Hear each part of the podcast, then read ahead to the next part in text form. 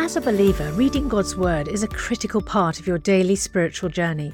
And because it's so important, we've created a unique new resource to help you immerse yourself in biblical truth and open your eyes to all God's Word has for you. It's a free PDF download called The Word One to One that takes you on a guided journey through John chapter 1. With biblical text and short commentary, each page provides insights that will strengthen your faith in an easy to read guided format. There's truly no other resource like this. Download your free PDF copy today at premierinsight.org forward slash resources. That's premierinsight.org forward slash resources.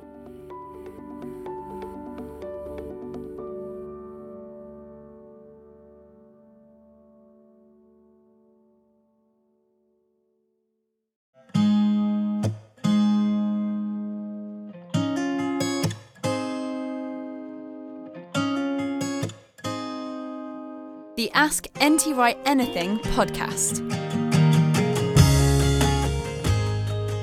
Welcome to Ask NT Wright Anything. I'm Peter Byram, standing in for Ruth Jackson while she's away on holiday. Today, we go back to May 2020, where Tom answered questions from listeners on whether the world is getting better or worse, on poverty and economic justice, and what climate change activism means for the theology of new creation.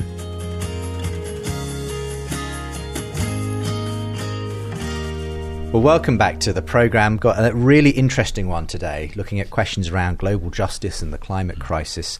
Uh, Tom joins me as usual here on the programme, and you've invested a lot of your life in helping Christians in today's world understand mm. that world of the first century, right.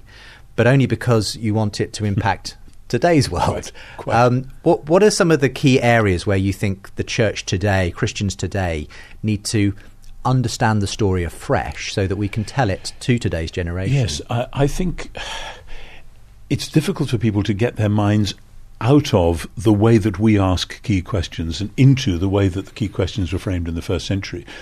But unless we make that effort the whole time, then we are going to be committing what we call anachronisms. That is, um, just just transposing things back almost as stupidly as if we imagined that they had mobile phones in the first century and that mm. sort of mm. thing. Um, particularly, people sometimes say to me, "Oh, Tom, you, you want us to um, imagine this great narrative that that uh, you you say they were all believing, but that's very difficult." And I say, "Well, actually, if you don't do that, you will assume that they have the Western Christian narrative, which is how do I go to heaven?" Mm. And you will assume that that's what um, Jesus and his friends were talking about, and it really, really wasn't. And if you read the Jewish documents from the first century, whether it's the Dead Sea Scrolls or whether it's Josephus or other books like what we call Fourth Ezra, which is written shortly after the time of Jesus, they're not talking about how we go to heaven. They're talking about how the God of creation is going to put everything right on this world and what we could and should be doing right mm. now, mm. either to anticipate that or, in some sense, to implement that. It's about the revelation of God's saving faithfulness to his creation and his covenant. And that's a very different set of questions from what most people think religion mm. ought to be about. Part of the problem, of course, is that the modern Western idea of religion is itself very much a modern construct. And so trying to get people to unthink what they just assume is really very difficult. And it's mm. only when you start to deconstruct things, oh, I see. So you mean da da da da. And, and at the heart of it is something I've said before on this show that we assume that the whole point of religion, if you believe in it, is to go to heaven eventually and mm. be with God if there is a God. But actually, in the New Testament, as with the Jewish world in general. It's about God wanting to bring heaven and earth together and God wanting graciously to come and live with his human creatures and to be at home with them. That's what mm. Genesis 1 and 2 is all about, and that's what it's supposed to be all about. Re- the end of the book of Revelation says the dwelling of God is with humans, not the dwelling of humans is with God, the other mm. way around. And once you start to put everything that way up, then all sorts of other things go click, click, click into place in a way which they don't do mm. otherwise. I, I, often find when people have read your book, um, when when they understand more of the context and what this kingdom was about, that that it gives them the confidence actually to go and talk with their friends and skeptical colleagues because it no longer seems like some bolt on, you know, that you, you ought to get this life insurance Yeah, and yeah, carry on with your yeah. life as, Yeah, as it yeah, is. yeah, But actually, it says we're part of a much bigger story, and I want to invite you into that story. Exactly. I was preaching at a confirmation the other night, which was very exciting, with, with four very bright young people in Oxford College being confirmed. Uh, and um, the readings that were chosen set me up to say that God in Jesus and through the gospel is already doing new creation all around us if we have eyes to see. And you are now invited to become part of that project. Hmm. And in Lesslie Newbigin's phrase about the gospel being public truth, I said to these four, I'm not sure how they took it, that you are now part of the public face of this public truth. Hmm. And actually to think of the Christian vocation like that, I find very exciting Yes, and dramatic. absolutely. And challenging. Well, let's get into today's discussion, Tom. Um, the climate crisis and global justice is my Mm-hmm, catch-all phrase for this. Um, lots of questions that have come in over the last few months about the climate. Um, obviously, we're seeing all kinds of movements going on around the world. Mm-hmm. The Extinction Rebellion movement. This young lady Greta Thunberg, who's caught the imagination Mm-hmm, of so many people, and so on. Um, so, lots of questions here, and, and we'll just see where we can get to, um, and then move on to some other Mm-hmm. issues. Um, Jonathan in Phoenix, Arizona, says. I want to know generally what Tom thinks about where we are in human history and where we're going, considering the advent of artificial intelligence, global warming, the continuing rise in population, and the unprecedented polluting of the environment. What does Tom make of it all? so I suppose, and, and we'll we'll tease that out in various Sure, other sure. ways as these questions come in. I, I mean, I think the first thing to say is that because of what I believe about Jesus, I believe that God the Creator is sovereign over the present and the future, as he has been over the past. And that there have been many, many times in human history, I think of the Black Death and things like that, when people really did think that all humans were going to be wiped out uh, and that the whole world was shuddering to a horrible uh, halt. And of course, when I was young, um, there were great marches and great anxieties and, and, and all sorts of things about, CND, it was about the nuclear weapons, nuclear weapons, um, yeah, that yeah. we were going to blow the world up. And I want to say th- that was a real problem Yeah, because we did and we still do have the capacity to do that. And if we've forgotten that that's a problem, then we forget at our Mm. peril. But it's almost as though in every generation, people uh, trundle along thinking the world is, is going okay, and then they suddenly think, oh my goodness, there's this problem, there's Mm, that problem. And it's as though, and I think this is a, to do with Western mindset in the 17th and 18th and 19th centuries. And we lurch from an over optimism. Oh, we're just getting Mm, on fine, we're having peace and prosperity, etc., to an over pessimism. Oh my goodness, it's suddenly all going horribly wrong. At the same time, there are real challenges, and we really have to rise to the occasion. And one of the things I pray about regularly is for today's generation of younger scientists coming through schools and universities to, to discern and discover fresh ways of, say, dealing with that horrible great island of waste plastic in the middle of the Pacific, or dealing with all the things that we're currently doing which are making the planet warmer. I mean, some years ago, people worried terribly about the Gulf Stream being switched off, um, which would mean that um, here, where we're sitting in London, but never mind further north, age, yeah. we would have a new ice age because it's only the Gulf Stream that stops us from being like northern Newfoundland, which is where we are in terms of Yes, latitude. yes. Um, now, you know, funny things have happened before, and maybe that would happen again, but that would precipitate enormous crises on all sorts of fronts. Um, so I want to say we need to be doing the research because part of the Christian belief in human responsibility is that God wants us to take care of our world. But it's the, danger with some of what I hear at the moment is that it's panicky. Uh, it's it's just oh, oh dear, we, we've Yeah. got to stop everything Yeah, now. yeah. And I want to say no. Um, we should say our prayers. We should do the science. We should study it very carefully.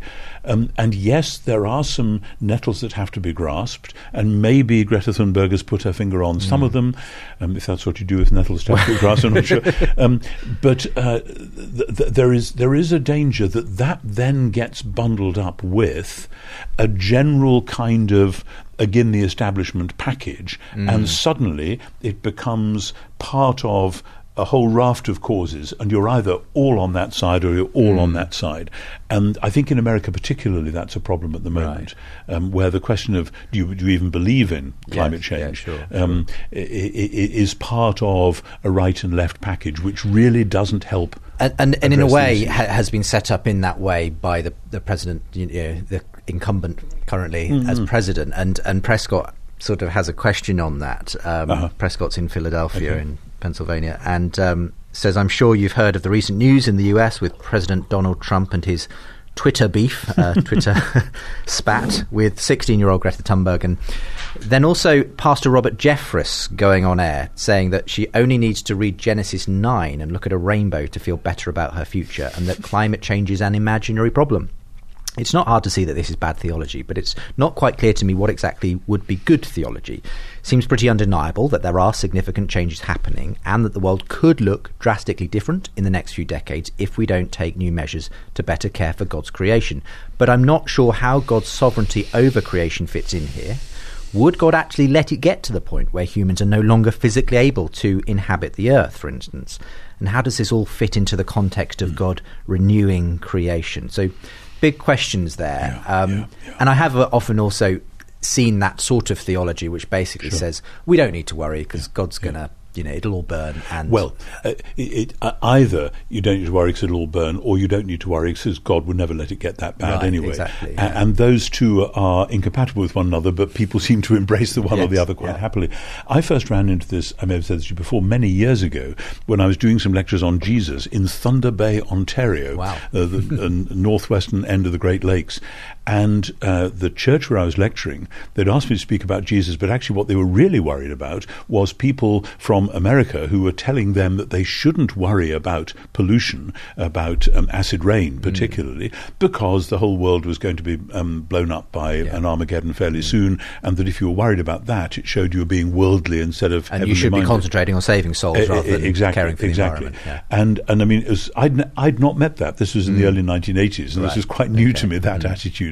Um, but I, two things I want to say. One is yes, we are called to care for the world. That's quite clear in Genesis. And if you're going to quote Genesis nine about rainbows, there's a lot of other bits, bits of Genesis as well, particularly one and two, where humans are to be looking after God's garden, and that is reaffirmed in Psalm eight, where God has made humans to be under him sovereign over the world and to take mm. responsibility. And that that is reaffirmed in Romans 8 but in Romans 8 you get the mm. other half of that which is that the creation will be set free from its slavery to decay to share the liberty of the glory of the children of God or to rather to uh, inherit the freedom which comes when mm. God's children are glorified. Now Part of the point of that is that God is going to do for the whole of creation at the last what he did for Jesus at Easter. In other words, give him he, gave Jesus the, the, the new body, a new immortal bo- uh, physical body.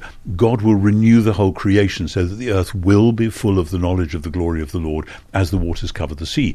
What sort of a process of dying and rising again has to be gone through for that to take place. We are not told.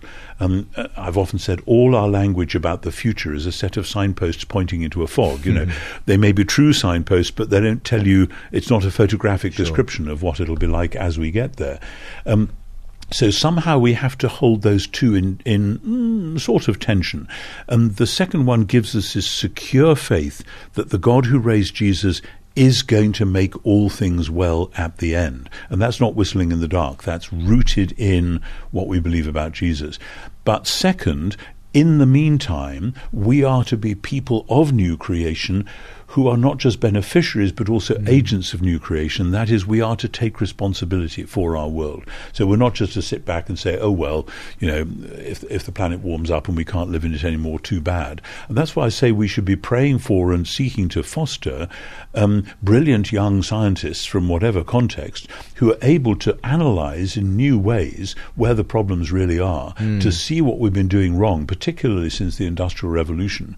It's very interesting because this is all part of postmodernity mm, that mm. the Industrial Revolution said we can now make anything, drive anything, do anything, and we can take over the world. And Western Europe and America has basically done that. Mm. And just as ideologically there's a big cost, so uh, um, in terms of ecologically there's a, there's a big cost. And I fear that you know the the, the thing about Trump and Thunberg um, is um, is simply one more manifestation of a political standoff of people in America and elsewhere saying, "Don't talk to us about this because it's going to get in the way of our nice industrial plans, etc." Yeah, and the answer yeah. is, hmm, "Hang on, just as you were wrong about."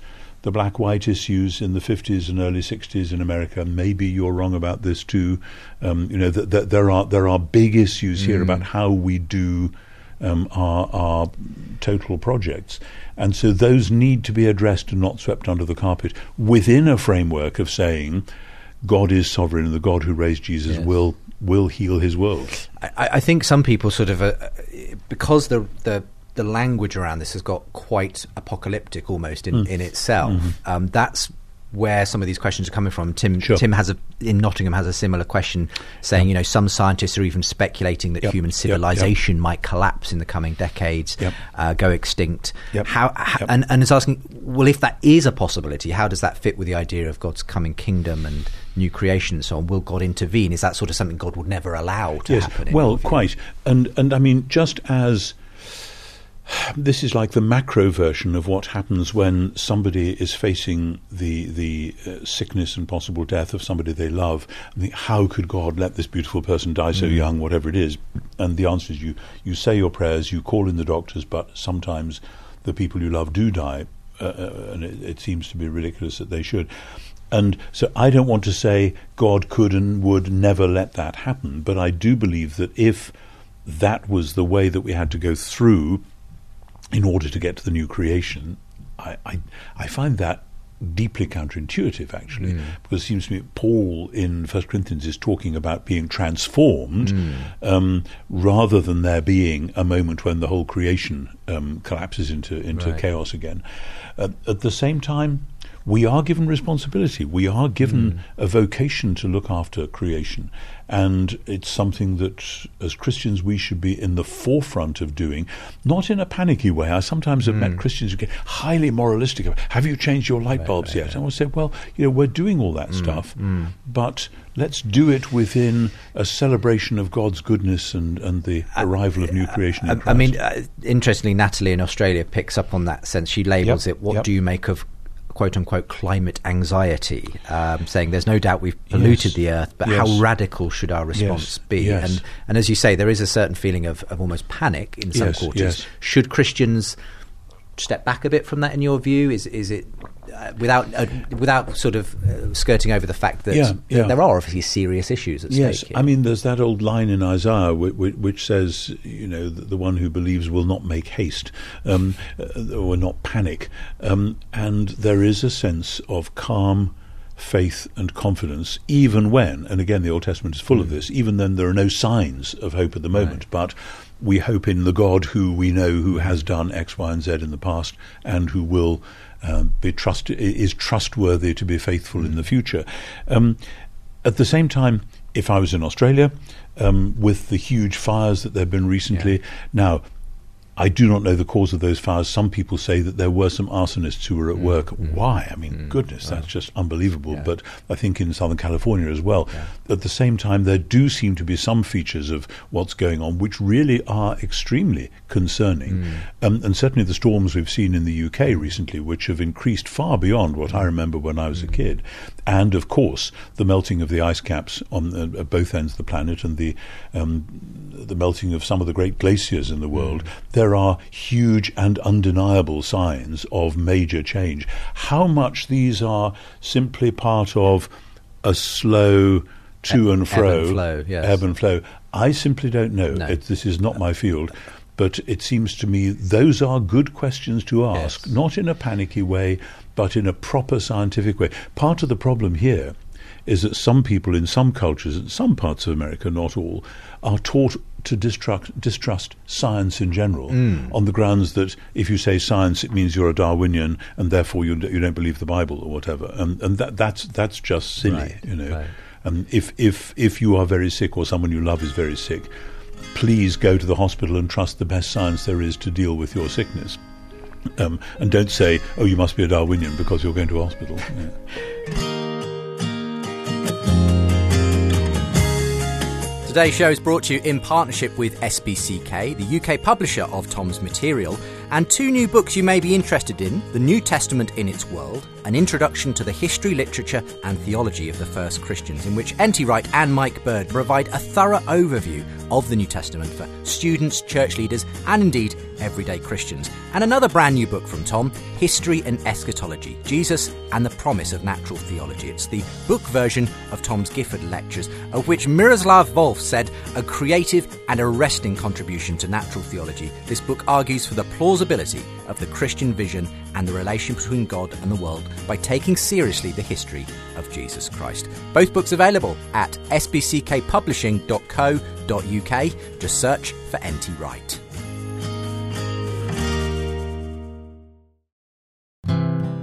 Before we rejoin the rest of today's podcast, I have a very special offer for you to help you have an even more meaningful spiritual experience this Easter. As you know, N.T. Wright is without doubt one of the greatest Christian thinkers and apologists of our time, and some of Tom Wright's answers to questions about Jesus' death, resurrection, and return are some of the most poignant and thought provoking. That's why we've created a brand new downloadable devotional resource that's perfect for the Easter season featuring these questions and Tom's answers. This five day devotional journey titled Jesus' Death, Resurrection and Return is only available to friends like you as our thanks for your gift today. And remember, your support is truly critical to help keep resources and podcasts like Ask NT Wright Anything and Unbelievable going strong, because this ministry is completely funded by friends like you. So please give the very best gift you can and make sure to download your copy of Jesus' Death, Resurrection and Return devotional at premierinsight.org forward slash ntwright. That's premierinsight.org forward slash ntwright. Thank you.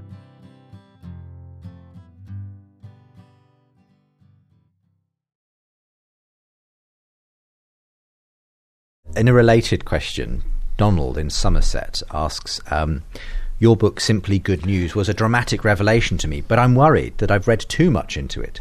Can you be clearer about the social state of the world today? You seem ambiguous about the idea that the world is now a better place than it's ever been. I can't remember your phrase as a friend has borrowed my copy. Um, but you quoted Steven Pinker and doubted if the world is better. This has left me doubtful yes. about expressing myself. Yes. And yes. Um, goes on to say here, I never understood what the kingdom of God was all about after listening to preachers for over 60 years. You have completely convinced me that when Jesus stood up in the temple and announced his mission statement, it is becoming literally true. I believe the world is a happier place than it's ever been because his death and resurrection changed people. Mm. But I'd be very grateful if you could help my nagging doubts. Yes. So, yes, where do you no, begin I mean, on that? that that's absolutely fair enough. uh, the, the trouble is that and this is what Steven Pinker is picking up on. He's a Harvard um, professor who's written mm. two or three books recently about this. He says that the world is a better place because of all the things that we discovered in the Enlightenment, yeah. and that we just need to get rid of all that religion nonsense, and then peace and love and democracy. And, and his latest books on that, "The Better Angel of Our Nature" yeah, yeah, and "Enlightenment Now," both That's kind right. of are stacked with all these statistics about right. all That's kinds right. of measures in which he believes the world is a better place than it Th- ever has that's, been. That's right. Mm. And uh, I, I'm again, it's not my field. I'm not an expert in this, but some of the reviews that I've read have pointed out some of the things that he ignores, uh, and that there are major things going on. And actually, as one reviewer said, if this was going to be true anywhere, it should be true in the United States, which is the Enlightenment country sure. par excellence. But actually, if you step away from Harvard, where he's teaching, into places not too far from um, Boston, Massachusetts, there is real poverty. Poverty. There is real uh, racial tension. There are real all sorts of things which are smouldering away, and which this nice, smooth, oh, we're getting it all right now, aren't we? Isn't really adequate to and, cover. And, and, I'm aware as well, just uh, on that, I, I, had Steven Pinker on this very, you know, in mm-hmm, this very mm-hmm. studio to debate these issues um, with uh, Nick Spencer a little while ago. Oh, right, but, right. But um, the thing that I felt was lacking in Enlightenment now, uh, as much as there were all these measures, sort of hard statistics, mm-hmm. if you like, death rates and mortality and, and so on yep, that you can yep. look at, it doesn't necessarily tell you about the quality of the life in in as much as yeah. we see today in our incredibly materially rich world in the West, people Mm. nevertheless, the incidence of depression, Yeah, mental yeah, health yeah, issues seems to be going up and up and up. And there's some some ways in which the more technology we have, the less we seem to be able to Yes, actually yes. live whole uh, I- I'm, lives. su- I'm sure that's true, and and one one does see that in the studies of of young people who live on their screen Yeah. and then can't relate to mm. other people, and that there's lots and lots written about that. But I want to say, so many of the things. Uh, and, and this is where Tom Holland's work comes in, mm. and also Rodney Stark, The Rise of mm. Christianity. That actually, if you look at the ancient classical world into which Christianity was born, and if you look at the pagan world in general around the world, and if you look at some of the great Enlightenment moments like the French Revolution and so on, um, they were they were not places out of which you would get the idea that we now embrace of human rights or of um, uh, widespread public education or publicly available medicine, etc. The Christians were doing that stuff from the beginning. Um, I, I remember somebody telling me it was time for the church to get out of the education business and let the state do it. And I said, well, actually, we've been in this education business for a long time, much longer than any state has been doing it. We've got form on this. We know what we're talking about. And uh, th- so there are many, many ways in which. Um, uh, though Christianity has often been part of the problem, not part of the solution, because we've got things horribly wrong as well, and we've distorted things. Nevertheless, the the great movements of of civilization have often been traceable to deeply Christian roots, which themselves have deeply Jewish roots. And uh, just talking to, to friends the other day about this in relation to music, the way in which the flourishing of modern classical music, even though some of that has gone in very different directions, actually goes back to the Western monastic tradition, and then out of the plain song of, of psalm chanting, then polyphony emerging in the 15th and 16th centuries, and giving people these possibilities, which are like a new flowering of the gospel, of the many voices that actually make harmony together. And I, I'm fascinated by that, uh, and by art as well, and the way that's worked. So, um, it, it isn't so much that you can then trace a steady crescendo, Jesus, and then things get better and better and better, because often things do get horribly worse. But Jesus, and then there is hope, and then there are new possibilities, and new things happen, and and you can't take it for granted, and you can't settle down and say, "Well, that's all right then. We're mm. we're sailing smoothly to mm. heaven or to mm. a heaven and earth combination." But nor can you say with Steven Pinker, "Get rid of the religion, and- Sure. and, and the secular world will triumph." A- and well, chimes in nicely actually with a, um, a, comment, really, as much as a question from Grant in San Diego, Uh-huh. um, who says, "Do we Christians undermine one of the greatest yeah, evidences yeah. for the truth of the whole gospel when we collude with the accusers to disparage Western civilization? Mm, Yes, it's flawed. No, it's not the city whose builder and maker is God. Yes, its culture is sometimes a mix of Christianity and other odd bits of Greek and Roman paganism, but it's far more Christian than not." Just look at the writings of mm-hmm. historians you've just mentioned, Rodney Stark and Tom Holland. Christianity transformed Western civilization, and even as much of modern Europe declares itself mm-hmm. post Christian, it's still so deeply Christian in its worldview, laws, and values. Mm-hmm. So, by disparaging the West, do we not, in a sense, also undermine the work of the gospel in the West and its example? Why are we so hard on the West, holding it to standards that have never been met by any other civilization? Thanks for all you do, Tom. yes, I mean, uh, I, I'm deeply ambivalent about this because all that I've said before, I will stand by that, that actually there are many, many things in Western civilization which are fruits of the gospel Yes. for which we should be deeply grateful. The problem has come that, particularly since the 18th century, there's been a deep ambiguity in the whole post Enlightenment world because the Enlightenment has tried to get the fruits of that long, long civilization while cutting off the roots and saying we don't want the Jesus bit, we don't want the Jewish bit. We'll we'll take on these projects ourselves. And actually, the history of the 19th and 20th century is of that going horribly wrong. Um, whether it's in the trenches of the First World War or in Auschwitz or, or, or in 9/11 or whatever, that actually. I mean, somebody wrote a book 20 years ago, Why the Rest Hates the West. Right. Um, that there is an arrogance about Western civilization, which is a classic enlightenment. I mean, the, the word enlightenment says it all.